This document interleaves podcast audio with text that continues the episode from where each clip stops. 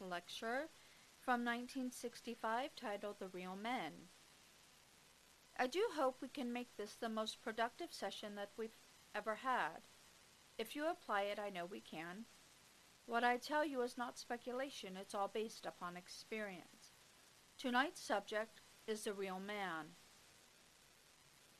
If I tell you that the real man is your own wonderful human imagination, would you believe it? If I speak of imagination, you don't think of man, you think of, well, a faculty, a power, some creative, productive power.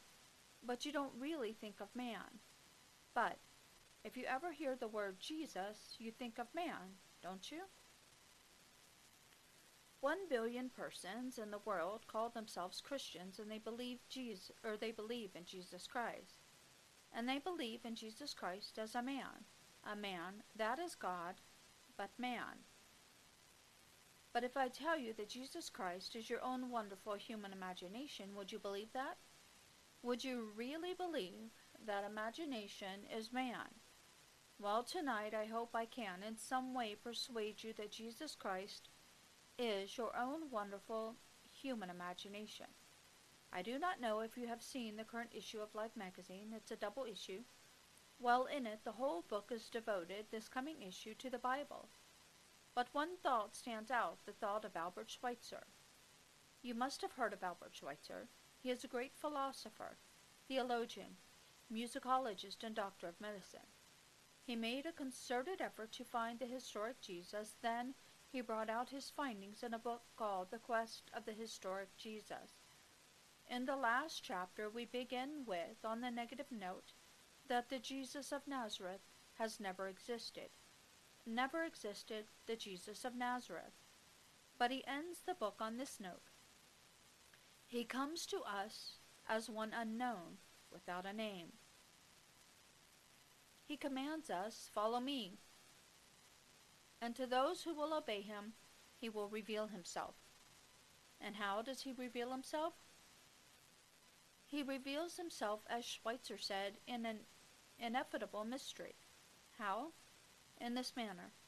To those who will follow him through the trials, the conflicts, the sufferings, as they must pass through them, he revealed himself in this strange manner, in their own experience, and then they will know who he is that's how he comes to man.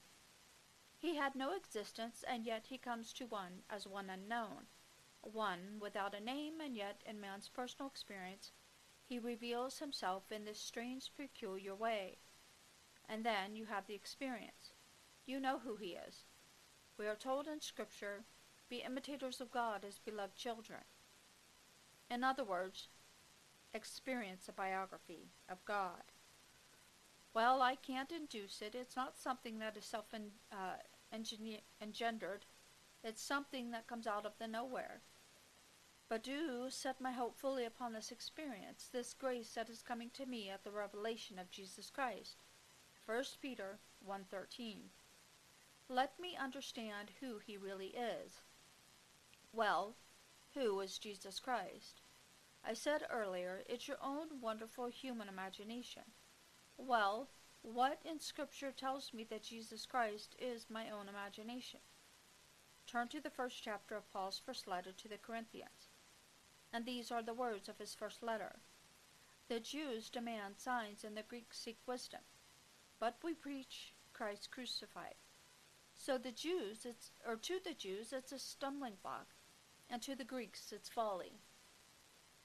All foolishness but to those who are called, Christ the power of God and the wisdom of God.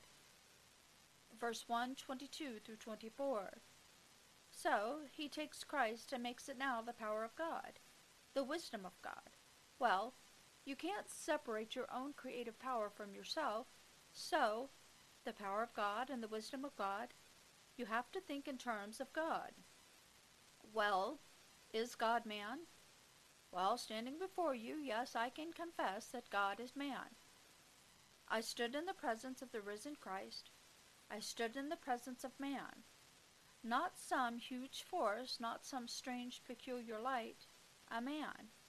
Infinite love was a presence that stood before me and asked me and talked to me. face to face, and asked me, What is the greatest thing in the world?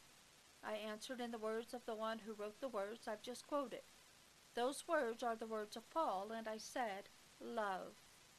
Infinite love embraced me, and I fused with love, and we became one man, not two men, one man, one body, one being.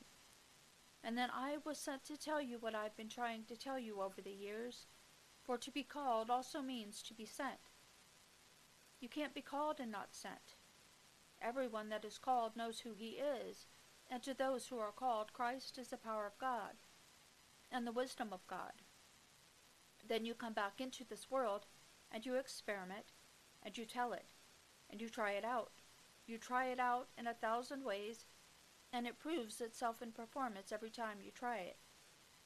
If you really get fired within yourself, you must be fired, you must want something, really want it. Sometimes you make mistakes, make a thousand mistakes, and you hurt, but nevertheless you are trying a power, and the power is Christ. So, Christ is this wonderful power that is your own wonderful human imagination. Now, you might have read in the papers recently of the great meeting that took place in Montreal, Canada, the 131st anniversary of the American Association of the Advancement of Science. All of the great scientists of our land and from other lands came together, and they all contributed what they had discovered in the past year. Or maybe they had been trying for years and didn't quite discover something until now. But whatever they discovered, they brought to this great convention in Montreal, which ended the last day of last year. So it's only a week ago. And here, one scientist made this strange statement. He said, We have taken the body We've, dis- we've dissected it. We've analyzed it. We know everything about the human body, but everything. We have put it under the microscope. We can see something beyond man's eye to see under the microscope. We've cut every little portion of it. We have seen it in operation, but one thing still remains a miracle. And he hated to use the word miracle because, as a scientist, there aren't any miracles. It, appear, it appears to be a miracle until we find the cause behind the phenomena. But this is what he said. The sperm somehow easily penetrates or passes through the surface of the shell, the egg. Although on the surface of the egg there are no holes either before or after fertilization. The sperm passes through so easily the surface of the egg, and yet the surface of the egg has no holes either before or after. In the book of Ephesians, Paul's letter, he speaks of this, and he tells us how that which is the seed is Christ. The promise was made to Abraham and to his seed, not to his seeds, referring to many, but to his seed, referring to one. And the seed is Christ, Galatians 3:16. I say Christ is your own wonderful human imagination. Can any power in this world stop you from imagining that you are in an egg? Could any power in this world seal something completely and make it hermetically sealed? Can any power in this world stop you from assuming that you are in it? No hole on the outside? None whatsoever. Well, may I tell you, from my own personal experience, when I awoke within this skull of mine, there were no openings. How did I get into it in the first place? Did someone put me there? Or was I led there? Was I enticed there?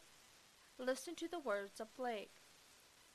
When weary man enters his cave, he meets his Savior in the grave. This cavern, this cave, suddenly becomes a grave. Well, who is this one that I meet? For when I woke, I was alone. There was no other, or there was no one with me. So when weary man enters his cave, he meets his Savior in the grave. Some find a female garment there, and some a male woven with care. So I go into this cave. Excuse me, how can I get into the cave? When I awoke in my skull, there was no opening whatsoever. It was completely sealed, hermetically sealed, and I broke it like a chicken coming out, and I broke it from the base of the skull and came out. But there was no opening, not one hole from without. Looking at my head now, you see seven openings.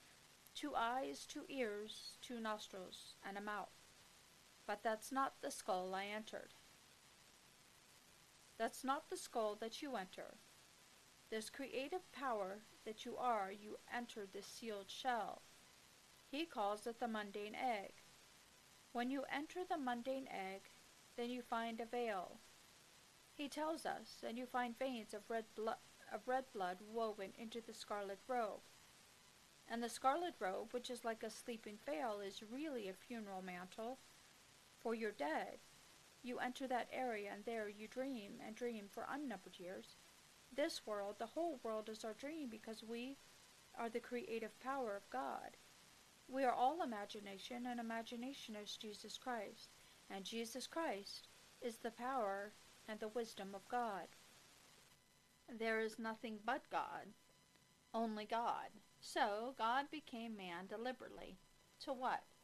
To simply expand his creative power beyond what it was when he limited himself to this egg, this shell, this mundane shell, this mundane egg that is man.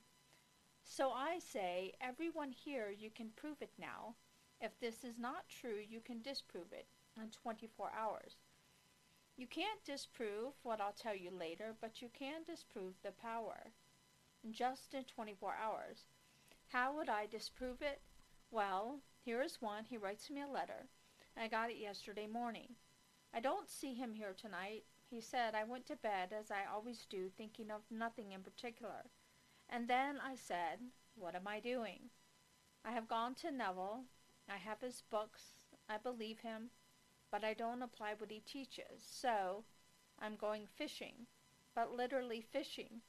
He is a member of a club of a club that's called the Gun and Something Else Club, the Gun and Something Club. I'm not familiar with these clubs, for I'm not a joiner, but he's a member of a club where it's called by some other hunting name, and he was going out fishing. Well, you cannot, unless you bring back at least six and a half pound trout, even be mentioned among the members. Well, he wanted to be the biggest uh, aspidistra of them all, so in his imagination he puts himself into this stream where he's fishing, and he calls it the silverhead trout. So, um, uh, there's a word missing, so blank goes with the crowd. No one is catching anything, but he caught one. It was uh, it was only about six pounds, and a little boy uh, caught one that was something like almost nine pounds. Well, he threw his line in again, all in his imagination. And before he went to this place, he'd done it in his imagination. And one little hook, and he thought he held some kind of a piece of timber. But it wasn't. It began to move, and it buried itself and he waded out to his waist and disengaged his hook. And here was a twelve and a half pound trout, the biggest thing the club has ever had. All in his imagination he did it first. Now he goes out. He may forget it from that moment on. He'd be so lost in the twelve and a half, uh, in his twelve and a half pound trout. He never tried to catch twelve thousand dollars. He never tried uh, to catch a million dollars. You can catch anything in this world. They're all fish. Everything is fish in this world, but everything in the world just like that. But he thought, all right, I'll try it. I'll try it tonight. So he tried it, and the very next day he goes out and he brings back his twelve and a half pound trout, and a length beyond anything this club had ever received. I say he may go sound asleep once more and completely forget the creative power that is his own wonderful human imagination. That is Jesus Christ. Now, in this world today, there are one billion persons who call themselves Christians. And you say Jesus to them. Oh, yes, we believe in Jesus, and they think of a man who lived and died 2,000 years ago. But they don't for one moment identify this Jesus Christ within their own wonderful human imagination. Then what are these words? Do you not realize that Jesus Christ is in you? I am quoting from the 13th chapter of 2 Corinthians. Do you not realize that Jesus Christ is in you? Verse 5. If he is in me, then where is he? I read from the same letter, but the first letter, that he is my power. Jesus Christ, the power of God and the wisdom of God. Well then, who is God? I am told that his name forever and forever is I am. His name is I am. Well, I am. While I can imagine, and the act of imagining is power, it's a creative power, and that's Jesus Christ? Well, I hadn't thought of that. You mean that is true that I am God? And the act of imagining the creative power of God, that uh, that is Jesus. Hold on one sec. You mean I'm God? Oh, that Jesus Christ. Okay. Uh, it didn't sound right for a second. You mean that is true, that I am God, and the act of imagining the creative power of God, that Jesus Christ? That's Jesus Christ. Now, here, let me show you. What is the greatest commandment in the world? This question is asked in the 22nd chapter of Matthew, and the answer is given here, O Israel. The Lord our God, the Lord is one, Deuteronomy 6 4. If you've ever gone to a temple and you hear this chanted, it's glorious in the Hebraic tongue. When you hear it, it's something fantastic. When you hear this peculiar sentence sounded, even in our English tongue, but hear it in Hebrew, it's fantastic. It's a sacred, the most sacred statement made uh, or sentence in Hebrew. They will not even sound the word when it comes to the Lord. They've changed it. So instead of saying, which is the Yod He Vahe, which, on the other hand, it's a word you can't even pronounce, it's almost my old friend Abdullah, in trying to show me how to pronounce it, he would have to belch. It's a belch, it's something you can't pronounce, Yod He Vahe. But the Hebrew, the Orthodox Hebrew, will take the word, and because it's too sacred to be sounded, they will take it and put another word in its place and call uh, Adonai. Yah, uh, yeah, Yah Adonai, Adonai, Yah Adonai, which is in the place of Yahweh which you can't really sound. But it begins this way, Shema, which is here. In the Hebrew text, the last letter of the word Shema is enlarged, Shem Ah, or Shemeh, Shema, I think, several times the size of the other letters, and the last letter of the entire sentence akkad, which is one. That's enlarged akkad. If any of you guys speak Hebrew or understand Hebrew, I apologize for butchering any of this. Uh, so you take Shema, Israel, here, Israel, and then comes the Lord our God. The Lord is one. That's the sentence. This word, akkad, one, is a compound unity, one made up of others. We are the others, all of us, the whole vast world, we are the others. But this enlarged letter in the first word, or the last letter of the first word, Shema, to hear, and the last letter of the last word, Akkad, which is one, and you put them together and they form a Hebrew word meaning witness. Everyone in this world will witness this greatest of all commandments.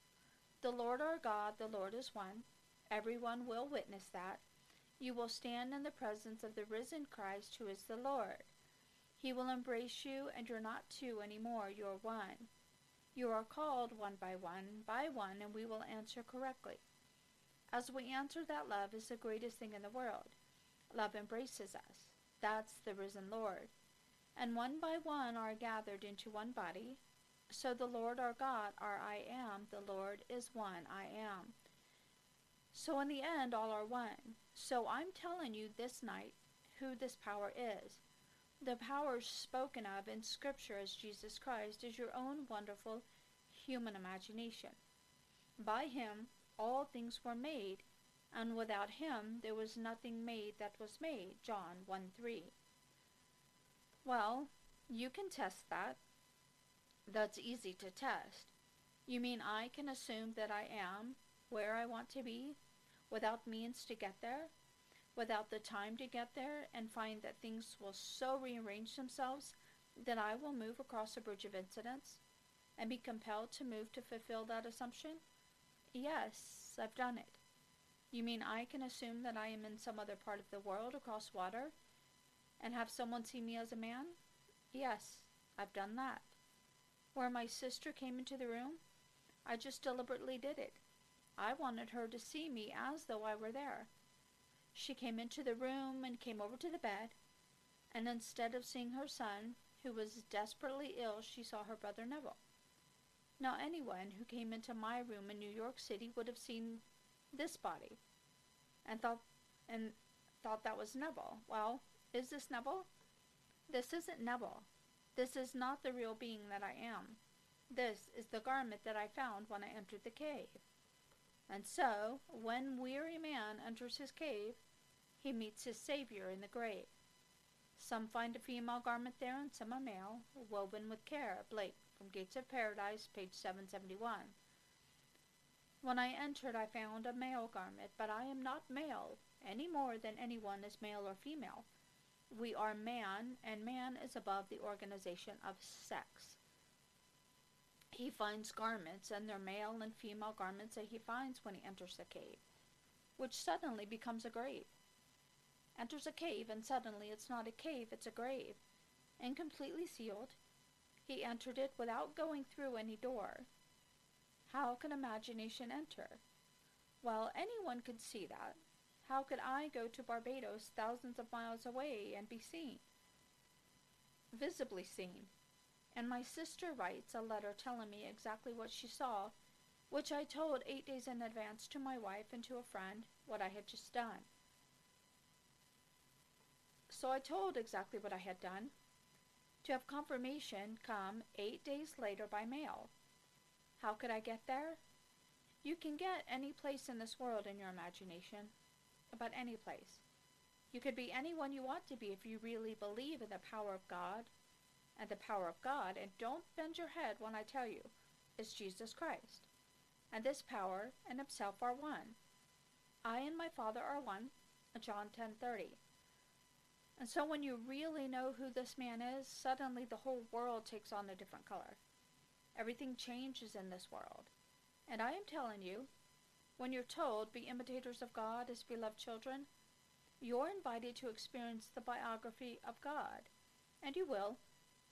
Well, how will I experience it? Well, read the scripture. Read the story of God, for the Bible is God's biography. The day will come you're going to have the experience of that biography. I've tried to express it in a little pamphlet called He Breaks the Shell. It's a true story. I could express it in the form. It's a confession of faith in terms of a series of experiences. I don't have any longer to believe in the story, for I've experienced the story. So no one can say, Do you believe it? I don't have to believe it, I know it. I've experienced the story, and the story is true. For all that is said of the power of God personified as a being called Jesus Christ, and all the experiences described in Scripture concerning him, you will experience. Every one of you will. I could take a bullet and put it right through your brain right now, but I can't touch the shell that you entered. This skull is not the shell. This is only a symbol, a shadow of the place that you are. No power on earth.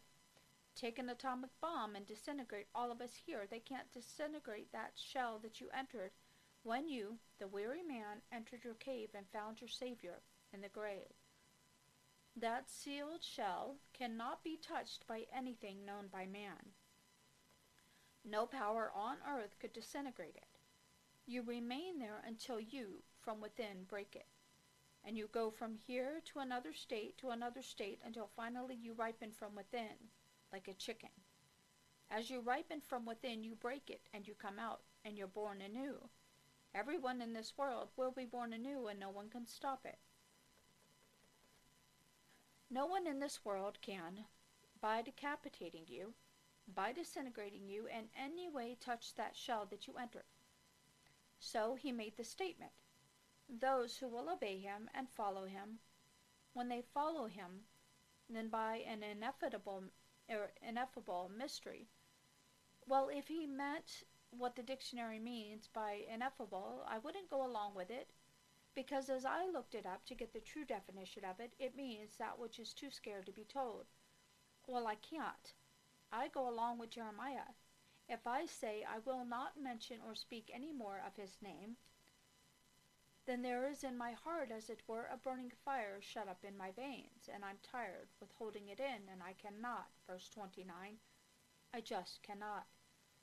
To say he mustn't talk about it because it's too. No, listen to these words, and now I will tell you before it takes place, that when it does take place, you may believe. So I will tell you before it takes place, that when it does take place, you will believe you will, night after the breaking of the shell and the coming out, finding all the imagery is told in Scripture, you will find that only being in this world that could ever reveal you as God the Father. I can tell you from now till the end of time, the whole vast world could tell you, you could read it in books.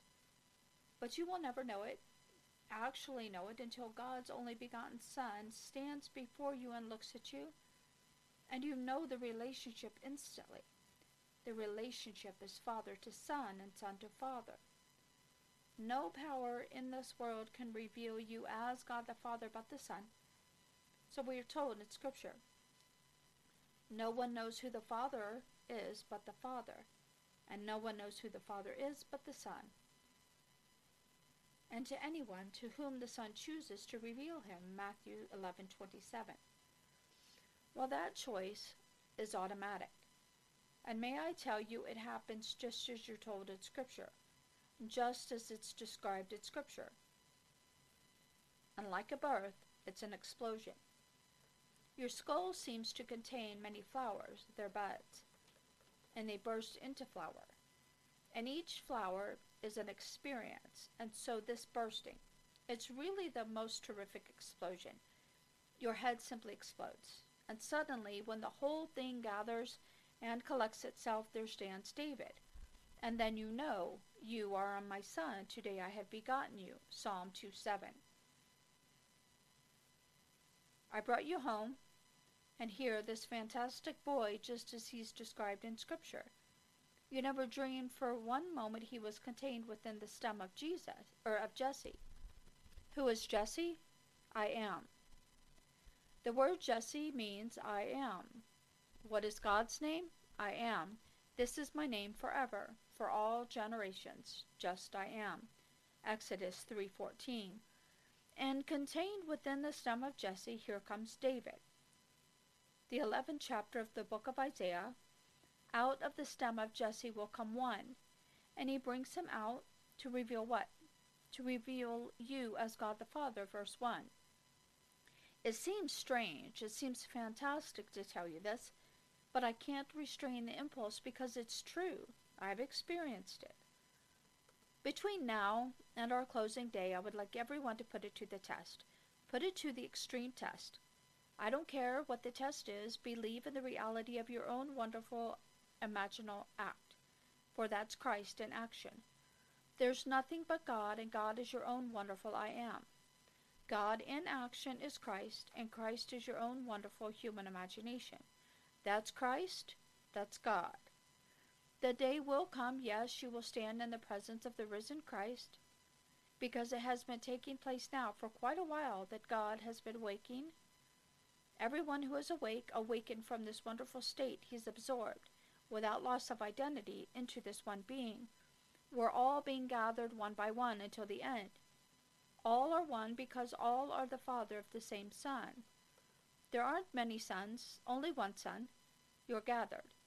And gathering yourself into this one being, you look out, and here is this one Son calling you Father. So here, regardless of the pigment of my skin, I am wearing the scarlet robe. I could be this night as black as black as coal. I am wearing the scarlet robe. I could be as white as snow. I'm wearing the scarlet robe. It's a veil. When I meet, in that cave I meet a veil, and the veil simply has veins of red blood, and it weaves itself into the scarlet robe. Is it not a scarlet robe of blood? Cut any skin, regardless of pigment, if it's all blood, the same blood, same red blood, regardless of how we do it, and so all must wear the same scarlet robe. But it is not only a sleeping garment, for I entered that state, for I'm weary, as Blake said, when weary man enters his cave. So I'm tired, to find that it's not just that I sleep, the sleep is so profound the garment becomes a funeral mantle. There I am in this state, wearing my funeral mantle until I awake. I awake to find myself completely sealed, but completely sealed, and then I break it. And breaking that shell, that egg, I come out to be awake for the first time in unnumbered ages, and the whole drama unfolds before me. But it was all contained within that little stem of Jesse, which is I am. So, beginning tonight and through the weeks to come and the months to come, we will show you how we would do it, how I would become if I desire to be other than what I am, what I, uh, what I would do to realize it. It's very simple. It's generating within oneself a certain heat, as if it were of enthusiasm. I can tell you something and you can be repulsed by it. That's all. Er, that's all cold. Or I can tell you something and you get all awake about it. That's enthusiasm and how to do it. The minute you become enthused about something, it's easy. You can span almost infinity by being enthused about being something other than what you are. And so that will be our technique from now on. So this coming Friday will tell you that a falsehood, an ordinary lie, is prophetic. And so, as Blake brought it, she took it in her left hand and she enticed the daughters of Albion, humanity, to believe what was a lie, forgetting that falsehoods are prophetic. Everything became exactly what she told them. She completely forgot. She thought she would trap them with a lie, but a lie is not a lie because imagining creates reality. So you can imagine yourself to be other than what reason at the moment tells you that you are what your senses dictate, but because imagining creates reality, you may be, or you can, by the lie, be very, very prophetic.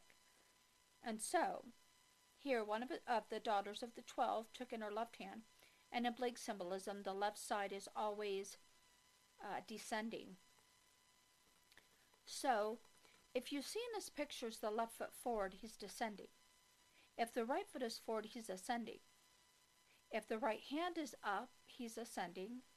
So the left is always de- uh, descent with Blake. And so she's bringing them into the world of Babylon and bringing them here to entrap them, forgetting that falsehoods are prophetic. Then she cried out when she saw the whole thing coming to pass. Everything was taking place just as she had foretold in a deceitful manner. So here, I want you to take this, and as we go through the weeks and months to come, take your every dream, which may be a lie when you begin, but you take it and apply it in the way that we'll try to explain it through the weeks and months to come and see if you can't bring it to pass in the immediate present. Then may I ask a favor of you? Share it with me in the sense that you tell it to me, that I in turn may tell it to those who are present, not only here, but when I leave here in this uh, summer to go north and then go back to New York City in the fall, then I could share with them your experiences. Because nothing encourages people more than proof that it does work. Does it really work? Well, then tell me about it. As someone said to the minister, he was the head of this great, in fact, the oldest college at Oxford University, and he said, You ministers are making a great mistake. There you are in your pulpits trying to persuade man about Jesus Christ. You should be witnessing. Does this thing work? Then share it with the rest of us. Don't try to tell us about some being who lived 2,000 years ago, some being that I must worship. Does it work? If it works, then share it with the rest of us. And this was Lord Lindsay, who was master at the oldest of the colleges of Oxford University. And so I want you to share with me that I in turn may share with others, so that I can tell everyone from here to the East Coast, to the North, as I travel, how this thing does work. While I may not have the desires because my world is a simple world, it's not as complex as or as complex as many, and so I have no real desire at the moment to transcend the way that I now live. The world in which I find myself seems quite nice, it's comfortable and so there's no irritant in my world to make me want to transcend it. But maybe in your world there's an irritant and there's a reason for it. So if there's an irritant that you want to make more money or this, that, or the other, well then, after applying this principle, then tell me of the results, and I may share your good fortune with others by telling them. Now, let us go into the silence. All right, so there we have Neville Goddard's lecture from 1965 titled The Real Man. So thank you so much for joining me today. I will see you all next time. Bye now.